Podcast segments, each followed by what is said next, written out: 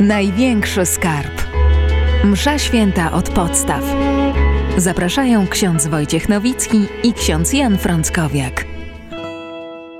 Omówiliśmy ostatnio mm, ten element y, pierwszy modlitwy liturgii eucharystycznej, czyli złożenie darów, modlitwę nad darami. Y, teraz przechodzimy dalej do modlitwy eucharystycznej, która rozpoczyna się właściwie dialogiem przed prefacją, prefacją, potem ma całą właśnie taką modlitwę rozbudowaną i kończy się tym, tym tą y, doksologią wielką, czyli przez Chrystusa z Chrystusem i w Chrystusie. Ksiądz Jan Frąckowiak. I ksiądz Wojciech Nowicki. Dokładnie tak. Spróbujemy teraz trochę tak to ogarnąć najpierw całościowo, czyli właściwie czym jest ta modlitwa eucharystyczna, bo my możemy ją spokojnie nazwać sercem całej mszy świętej liturgii. Mhm. Tak, rzeczywiście modlitwa eucharystyczna to jest główna modlitwa Kościoła. I jest to to wszystko, co się dzieje w czasie liturgii Eucharystii, od y, tego dialogu między celebransem a wspólnotą, Pan z wami, w górę serca wznosimy je do Pana, aż do końcowego Amen przed Ojcze Nasz, czyli właśnie kiedy ksiądz unosi patenę i kielich i śpiewa przez Chrystusa, z Chrystusem i w Chrystusie. To jest najważniejsza modlitwa Kościoła, możemy powiedzieć, punkt szczytowy całej akcji liturgicznej yy, i zawsze ono ma ten układ, że jest wypowiadana przez celebransa i właściwie w większości, yy, nie licząc tych wstępnych dialogów czy końcowego Amen, wszyscy jesteśmy na nasłuchu i na takim duchowym włączaniu się. Ta modlitwa ma bardzo ciekawą tradycję, ponieważ była w kościele od zawsze. Jej ośrodkiem są słowa tak zwanego opowiadania o ustanowieniu Eucharystii. Czyli na środku tej modlitwy eucharystycznej jest opowieść o tym, co się działo w wieczerniku. On to w dzień przed męką, podczas wieczerzy, wziął chleb, łamał, błogosławił, łamał, dawał uczniom, mówiąc: bierzcie i jedzcie. Potem właśnie wziął kielich, y, powiedział: bierzcie i pijcie, to jest krew moja. Y, właśnie to jest rdzeń tej modlitwy. Natomiast pozostałe teksty, one się zmieniały, natomiast miały zawsze pewien zarówno schemat, jak i pewne ważne mm, elementy. Pierwotnie wiemy, że gdzieś na przełomie I-II wieku jeszcze ta modlitwa jest spontaniczna. Wiemy z przekazów cytowanego już przez nas jakiś czas temu świętego Justyna, że w początkach II wieku celebrans na pewno wypowiadał te słowa Pana Jezusa z wieczernika: bierzcie i jedzcie, bierzcie i pijcie, a y, pozostałe słowa, które, że tak powiem, obudowywały to opowiadanie o ustanowieniu, były spontaniczne. To znaczy, celebrans modlił się tak, jak mu serce dyktowało, y, tak jak to czuł, tak jak y, był w stanie sformułować myśl. Z czasem zaczęto spisywać te teksty i mm, było ich bardzo wiele. Na początku, zwłaszcza w kościołach wschodnich, upowszechniła się taka nazwa anafora. Anafora to jest e, po prostu modlitwa, która towarzyszy przyniesieniu darów, uniesieniu, tak etymologicznie, a jest to po prostu inna nazwa modlitwy eucharystycznej, e, którą stosują do dziś często kościoły wschodnie. Natomiast e, w kościele łacińskim tę modlitwę nazywa, nazwano modlitwą eucharystyczną albo kanonem. To znaczy, ona z czasem zaczęła być już nie tylko spisana, ale tak jasno ustanowiona, że nie wolno było w niej już nic zmieniać. Była dopracowana teologicznie i dlatego y, zaczęto mówić, że jest to kanon. Nie wolno tego zmienić.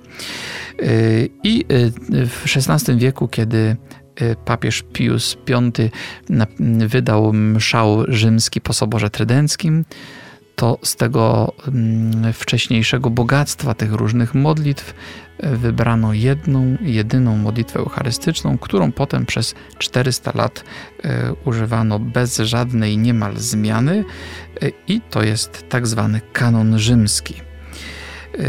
Oczywiście wcześniej istniały także inne modlitwy eucharystyczne, z których zrezygnowano po to, żeby troszczyć o jedność i czystość wiary, aczkolwiek e, kościoły o innych tradycjach liturgicznych, na przykład kościoły wschodnie, miały cały czas to bogactwo tych różnych tekstów. To może też mm, przypomnijmy trochę kontekst tamtych wydarzeń, to znaczy to jest mhm. reformacja, tak jest. I, I, to musimy się przenieść w czasy, kiedy nie ma takich komunikacji jak dzisiaj, że jak tam ktoś jakiegoś nadużycia dokona, to zaraz to na Twitterze czy gdziekolwiek widzimy.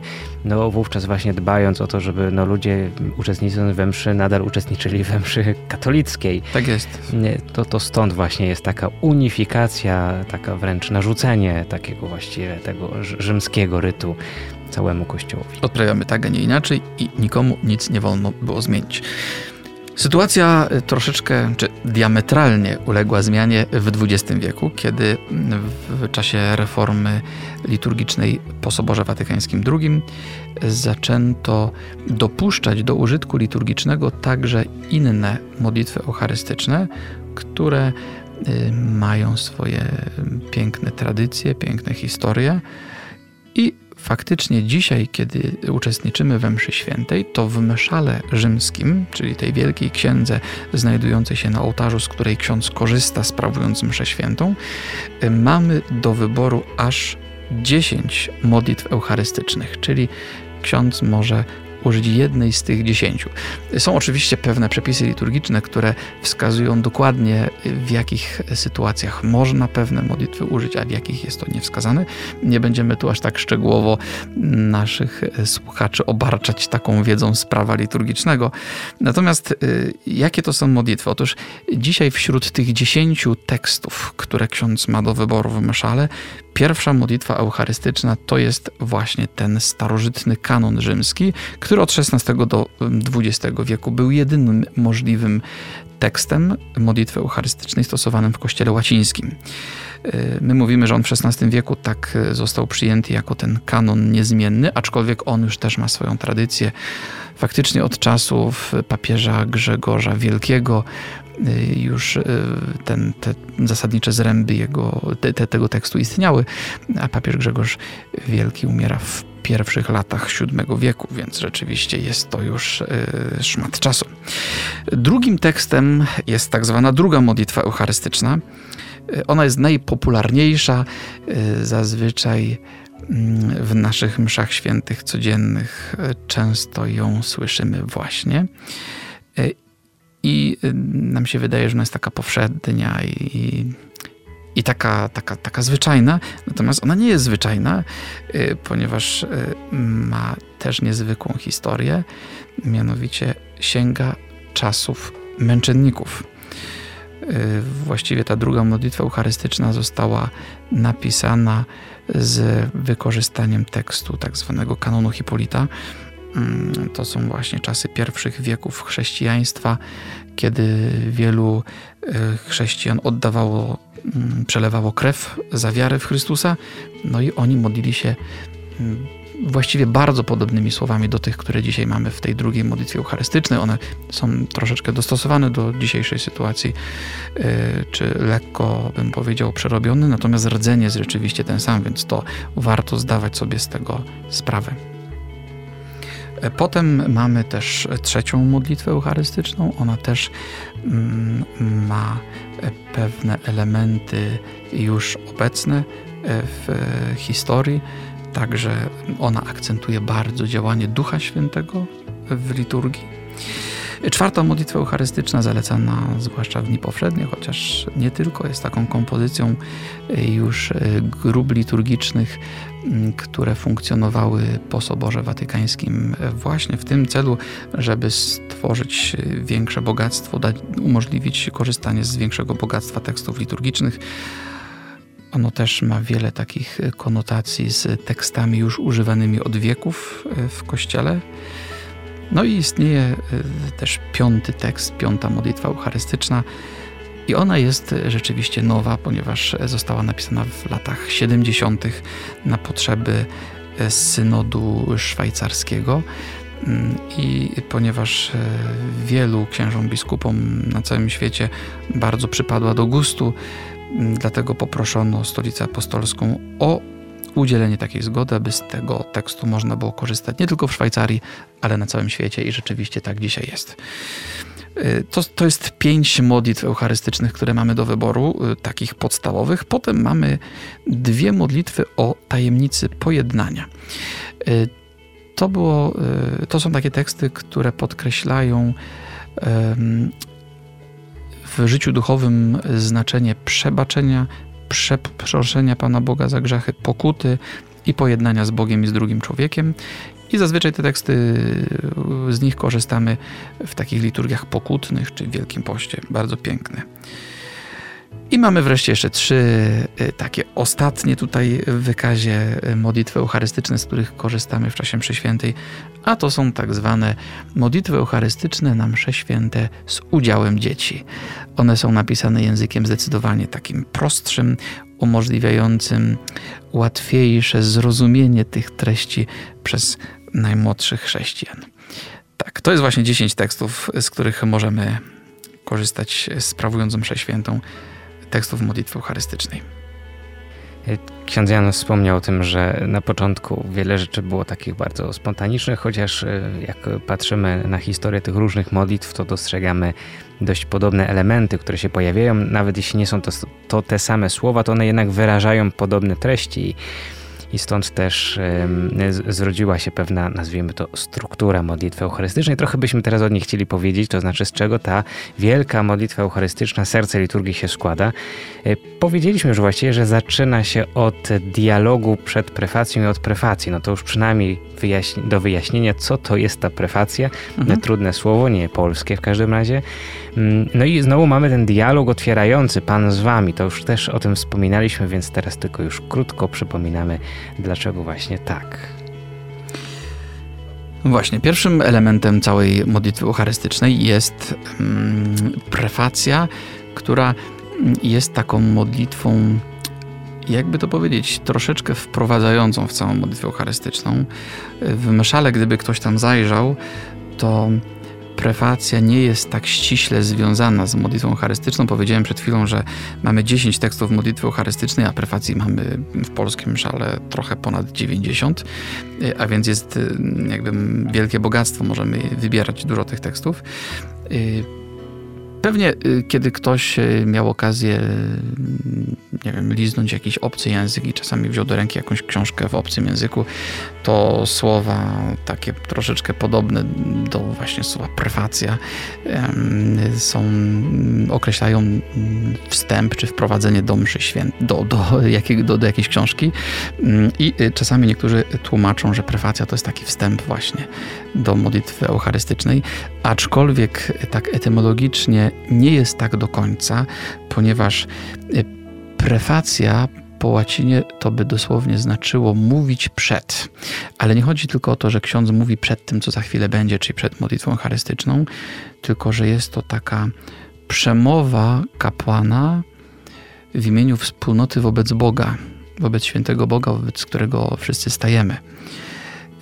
I ona zaczyna się oczywiście uświadomieniem nam obecności Bożej, Pan z Wami i z Duchem Twoim, w górę serca, właśnie to wzniesienie serca e, ku niebu. I potem jest taki tekst uwielbiający Boga, czyli na początku całej modlitwy eucharystycznej my nie zaczynamy od prośby Panie Boże, daj mi to, to, to i tamto, bo potrzebuję. To jakby w ogóle nie jest raz ważne, tylko my uwielbiamy, zachwycamy się Bogiem, on wie lepiej, czego my potrzebujemy, a my przyszliśmy tutaj, żeby uwielbiać Jego hojność, uwielbiać Jego dobroć, Jego miłosierdzie nad nami.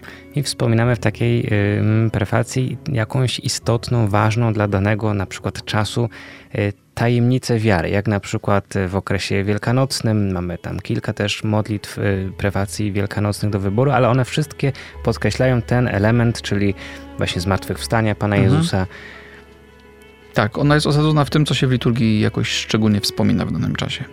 I prefacja kończy się zawsze tym, co po łacinie nazywa się sanctus, czyli święty, święty, święty. E, I e, następuje już jakby ta właściwa część modlitwy eucharystycznej, która ma kilka takich ważnych elementów. Dzisiaj je tylko wspomnimy króciuteńko. E, więc najpierw mamy tak zwaną epiklezę konsekracyjną. Brzmi może trochę mądrze. Mądrze, o tak.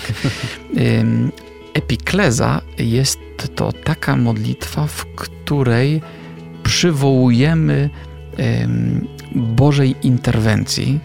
I zwłaszcza jest to modlitwa, która jest skierowana do Ducha Świętego, aby przyszedł i stąpił.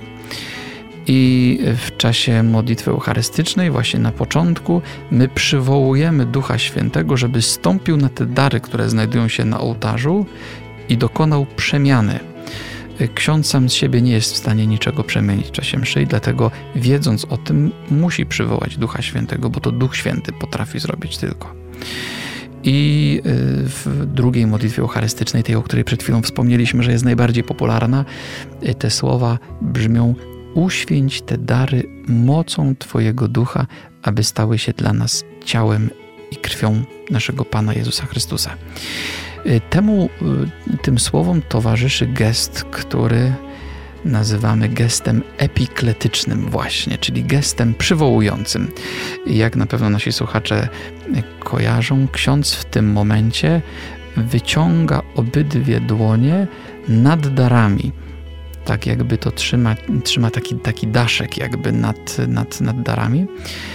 I to jest y, gest, który prosi, że tak jak te ręce są teraz nad tym, nad tym chlebem i winem, żeby ten Duch Święty też tak na nie przyszedł, stąpił z nieba i przeniknął te dary. Właśnie, to jest epikleza konsekracyjna. Potem zaczyna się opowiadanie o ustanowieniu, czyli wchodzimy duchowo do wieczernika i nie tylko przypominamy sobie, co Pan Jezus wtedy powiedział i, i co wtedy się zdarzyło, ale mamy świadomość tego, że my w tym realnie uczestniczymy. Chociaż w sposób mistyczny, sakramentalny, ale jednak naprawdę. I y, szczytem tego opowiadania są wspomniane już przez nas słowa przeistoczenia, czyli słowa, w których Pan Jezus sam mówi: Bierzcie i jedzcie, to jest ciało moje, bierzcie i pijcie, to jest kielich krwi mojej. I y, te słowa opowiadania o ustanowieniu kończą się takim bardzo ważnym zdaniem, mianowicie poleceniem Pana Jezusa, które powiedział: To czyńcie na moją pamiątkę. Właściwie my w ogóle mszę świętą sprawujemy tylko i wyłącznie z uwagi na to jedno zdanie. Gdyby Pan Jezus nie powiedział tego zdania, to nie mielibyśmy żadnych tytułów, aby w ogóle celebrować mszę świętą. A Pan Jezus powiedział: To czyńcie na moją pamiątkę, to znaczy pamiętajcie o mnie właśnie w taki sposób, a nie w inny, sprawując to, co ja tutaj w wieczerniku czynię. Wspominalibyśmy wieczernie jako wydarzenie historyczne, a tak jest to wydarzenie uobecniające, to znaczy dokonujące się Czyli przynajmniej my, owoce. W my w tym wydarzeniu wieczernika jesteśmy obecni w czasie każdej mszy, tak jest. E, potem następuje aklamacja. Aklamacja to jest zawołanie, jest to wyznanie naszej wiary w obecność Chrystusa, a równocześnie e, wyznanie naszej nadziei, że On przyjdzie. I zazwyczaj ksiądz właśnie śpiewa albo mówi, oto wielka tajemnica wiary, czy tajemnica wiary, czy jeszcze, inno, jeszcze inne zawołanie, to mamy cztery do wyboru w naszym szale. I my odpowiadamy właśnie takim zawołaniem, właśnie głosimy śmierć Twoją, Panie Jezu, wyznajemy Twoje zmartwychwstanie i oczekujemy Twojego przyjścia w chwale. Właśnie, cieszymy się z tego, że On jest, że wyznajemy, że bierzemy udział właśnie w misterium paschalnym, w tym, co dokonał Pan Jezus na krzyżu i przez swoje zmartwychwstanie, ale równocześnie wiemy, że tu na ziemi jesteśmy w stanie oczekiwania. To, że moment przeistoczenia jest takim sercem serca, to też e, wskazuje nasza postawa, bo w tradycji przyklękamy właśnie, czy klękamy właściwie na, mhm. na oba kolana, a na aklamację wstajemy, bo też już mówiliśmy o tym, że właśnie tej postawie właśnie stojącej wyznajemy. Tak jak w credo wyznawaliśmy wiarę, tak tu też wyznajemy, można powiedzieć, taki pigułce trochę też mhm. wiarę właśnie. Yy, tak, tak. Y, no właśnie to trochę tak jest, że mm, kiedyś y, tak y, był taki zwyczaj, tak się przyjęło przynajmniej, że wstawało się dopiero ciut później. Ale tak, żeby było poprawnie, to warto tym wiedzieć, że kiedy ksiądz podnosi kielich, potem go kładzie na ołtarzu, przyklęka, wstaje, to to właśnie jest moment, w którym wstajemy. I kiedy ksiądz powie, oto wielka tajemnica wiary, to to nie jest moment na wstawanie albo myślenie, że za chwilę wstaje, tylko to już jest moment, w którym stoimy. Dlaczego? Dlatego, że w odpowiedzi na to zdanie dokonujemy pewnego wyznania, które jest już jakimś aktem głoszenia. A głosiciel to nie jest to ktoś, kto klęczy, tylko głosiciel stoi, bo on ma coś ważnego do zwiastowania. Głosimy śmierć Twoją, Panie, wyznajemy Twoje zmartwychwstanie, oczekujemy przyjścia w chwale. Tak, to na stojąco. No właśnie, po jak aklamacji jest, można powiedzieć, ta też e, część e, modlitwy eucharystycznej, która jest taką częścią próśb różnych, przywoływania znowu mm, e, opieki Pana Boga nad różnymi sprawami, czy w różnych sprawach Kościoła i nie tylko. Tak, no my pewnie, mm, kiedy uczestniczymy we mszy świętej, to aż tak szczegółowo nie myślimy, co tam ten ksiądz mówi. No mniej więcej każdy tam jakoś kojarzy, ale warto wiedzieć, że są tam takie cztery elementy e, wśród tych wszystkich modlitw, które ksiądz zanosi właśnie po przeistoczeniu zaraz, czyli po tym, jak Pan Jezus już jest wśród nas pod postaciami chleba i wina. E, mianowicie pierwsza rzecz, o której ksiądz mówi w tej modlitwie, to jest coś, co fachowo się nazywa anamneza. Anamneza to znaczy upamiętnienie e, o tym, co znaczy pamiętać, wspominać w liturgii, to już kiedyś wspominaliśmy, ale właśnie jednym takim zdaniem ksiądz mówi, czy uświadamia nam wszystkim, e, że stajemy tu przed Bogiem i zanosimy te modlitwy, które zaraz zaniesiemy w obecności już sakramentalnej Pana Jezusa, jako ci, którzy zebrali się, żeby wspominać dzieło Boże, ale żeby wspominać poprzez uczestniczenie w nim. I dlatego anamneza to jest takie zdanie, które na przykład y, brzmi wspominając śmierć i zmartwychwstanie Twojego Syna, naszego Pana Jezusa Chrystusa i potem dalej coś, y, właśnie wspominając. Jesteśmy tu, żeby wspominać. To jest anamneza. Y, dalej ofiarowanie, to znaczy właśnie wspominając, ofiarujemy Ci Boże ciało i krew naszego Pana Jezusa, a wraz z Nim to wszystko, co my na ołtarzu złożyliśmy. Mm, możemy ofiarować, czyli ksiądz mówi o ofiarowaniu, o złożeniu ofiary dopiero po przeistoczeniu, ponieważ przed przeistoczeniem to były tylko nasze dary, które przynieśliśmy, ale prawdziwa ofiara jest teraz, kiedy Chrystus stąpił na ołtarz. Dlaczego?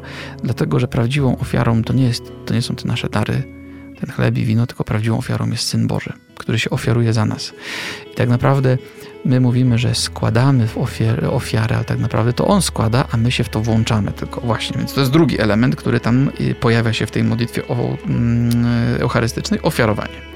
Potem jest y, trzeci element y, po przeistoczeniu, mm, słówko, które już przed chwilą poznaliśmy, czyli epikleza znowu, ale nie konsekracyjna, tylko komunijna.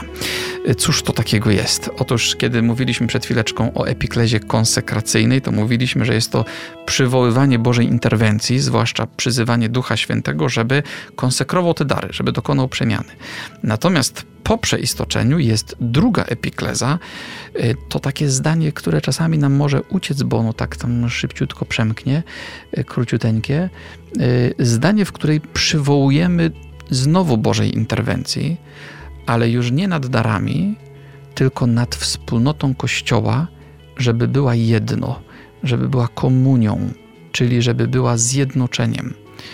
E, prosimy po prostu w niej o to, żeby Pan Jezus, e, który jest obecny wśród nas, dał nam swego ducha e, i żeby Bóg Ojciec dał nam też swego ducha, bo Ojciec i Syn dają nam razem ducha i żeby ten Duch Święty zjednoczył nas wszystkich przyjmujących ciało i krew Chrystusa. Każdy jest inny, każdy się różni, każdy ma swoje za uszami i ma swoje pomysły i, i jest oryginalny yy, i czasami się kłóci z innymi, ale łączy nas Chrystus. Przyjmujemy ciało i krew Chrystusa i byśmy się pewnie sami kłócili i różnili między sobą nieustannie, dlatego przywołujemy wszechmocy Ducha Świętego, żeby czynił z nas jedno.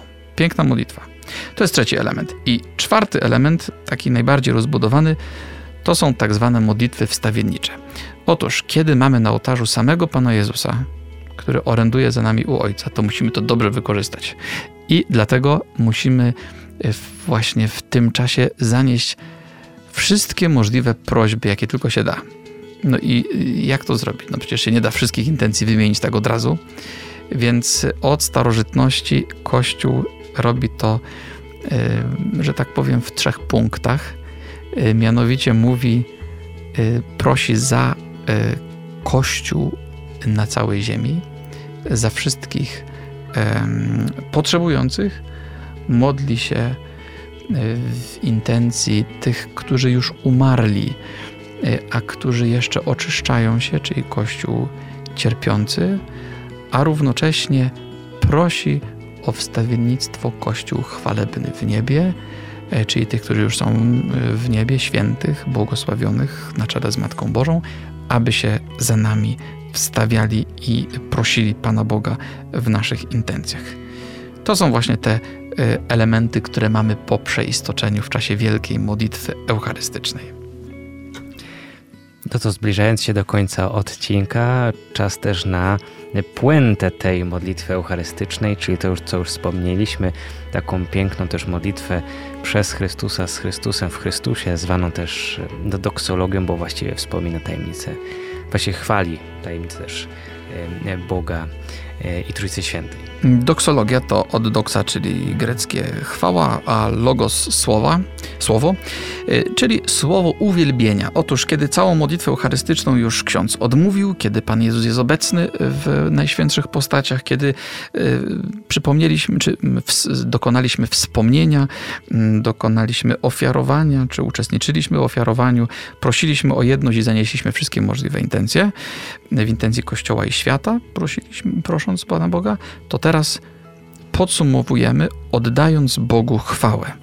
Tak naprawdę cała modlitwa eucharystyczna jest uczestniczeniem w e, ofierze chwały, którą Bóg, którą, w której Chrystus e, oddaje cześć swojemu Ojcu, e, a my w tym bierzemy udział i dlatego cała modlitwa eucharystyczna jest spuentowana tym słowem uwielbienia, słowem chwały, czyli uwielbieniem Boga przez Chrystusa w Duchu Świętym. W języku polskim e, ten tekst, który ksiądz wypowiada, czy wyśpiewuje najlepiej, brzmi przez Chrystusa, z Chrystusem i w Chrystusie. Tobie, Boże Ojcze Wszechmogący, w jedności Ducha Świętego, wszelka cześć i chwała przez wszystkie wieki wieków. W języku łacińskim jest ciekawe, że nie ma tam słowa Chrystus, przez Chrystusa, z Chrystusem i w Chrystusie, tylko jest per ipsum, to znaczy przez Niego, przez tegoż tu właśnie, z Nim i w Nim, tak dosłownie. I stara tradycja łacińska w tym miejscu nie wypowiadała imienia Chrystusa, tylko wskazywała na Niego, na tego, którego ksiądz teraz trzyma w rękach, e, wznosząc ku niebu. Język polski e, no, używa tego e, imienia Chrystusa, żeby nam łatwiej było zrozumieć, o kogo chodzi, ale to taka ciekawostka. No i wtedy następuje najważniejsze Amen w czasie całej mszy świętej, bo jest to Amen, którym odpowiadamy na to, czy do, włączamy się w to uwielbienie, które składa Chrystus swojemu Ojcu, które składa cały Kościół Panu Bogu, i my też wyśpiewujemy nasze Amen. W starożytności mówiono, że jest to tak potężne Amen, które kruszy świątynie pogańskie.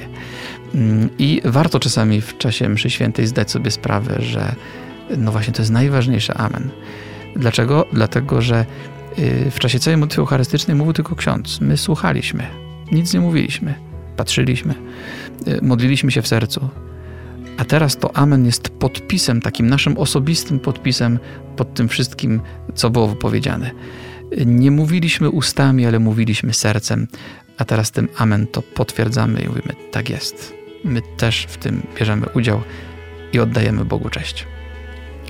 To my tak wsłuchani też w słowa księdza Jana mówimy teraz amen, tak jest, y, zostaje to wszystko do przemyślenia. W następnym odcinku będziemy dalej opowiadać o modlitwie eucharystycznej i kolejnych elementach. Ksiądz Jan Frąckowiak, ksiądz Wojciech Nowicki, dziękujemy Wam za uwagę. Do usłyszenia. Największy skarb. Msza święta od podstaw.